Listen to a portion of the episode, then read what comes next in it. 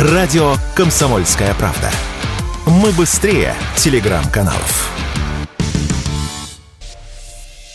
Льготная ипотека на вторичное жилье может стать доступна в городах, где нет новостроек.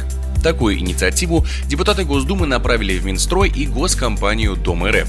Речь в первую очередь идет о сельской местности и городах с населением до двести пятьдесят тысяч человек. По мнению парламентариев, такая мера может не только укрепить рынок, но и уравнять права жителей разных городов на доступное жилье. Ведь сейчас льготные ипотечные программы распространяются только на новостройки – восемь процентов всем желающим и шесть процентов семьям, где есть два и более ребенка. На вторичное жилье ставка по ипотеке может превышать тринадцать процентов. О необходимости субсидирования рынка вторичного жилья говорят уже давно. Однако некоторые эксперты уверены, что время такой инициативы уже прошло. Так, в разговоре с Радио КП член российской гильдии риэлторов Олег Самойлов заявил, что даже если эту инициативу примут, особого спроса на вторичку все равно ожидать не стоит. С одной стороны, это, несомненно, скажется положительно на спросе и на вообще возможности людей решать свои жилищные потребности. С другой стороны, говорить о том, что это вызовет какой-то лавинообразный подъем спроса, я бы не рискнул. Реально располагаемый доход домохозяйств уже который год не только не растут, но и продолжают снижаться. Даже если подобная программа будет запущена, далеко не факт, что многие в принципе смогут получить подобную ипотеку, потому что не будут проходить через фильтр банков, которые оценивают возможности обслуживания и погашения данного кредита. Но это надо было делать несколько лет назад, когда вот еще были и возможности, и действительно было желание.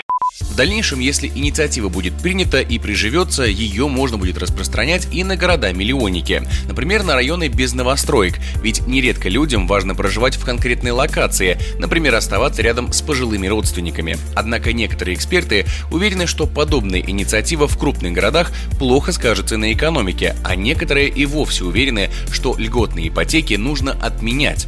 Такое мнение, например, высказал Радио КП эксперт по недвижимости Никита Журавлев. Мы сейчас видим тенденцию, что спрос перетекает на вторичный рынок и на первичный падает. На вторичный рынок регулировать сегодня не сильно так надо, потому что все-таки мы прошли сложные кризисные времена, когда действительно этот стимул нужен был. Что такое льготная ипотека? Это стимул экономики. А когда мы будем стимулировать на вторичном рынке, то эти деньги будут уходить физическому лицу. Как только льготная ипотека приходит, сразу стоимость квадратного метра, стоимость квартиры вырастает. Это то же самое может ждать и на вторичном рынке. Поэтому мое мнение, что необходимо закончить все эти льготные программы, чтобы рынок успокоился, чтобы цены устаканились, и будут предложения уже более доступные по рыночной цене, чем стимулировать льготную ипотеку.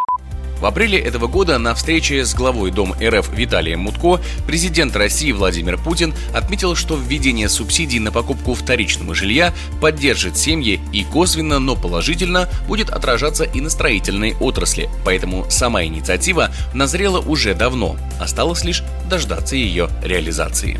Егор Волгин, Радио КП.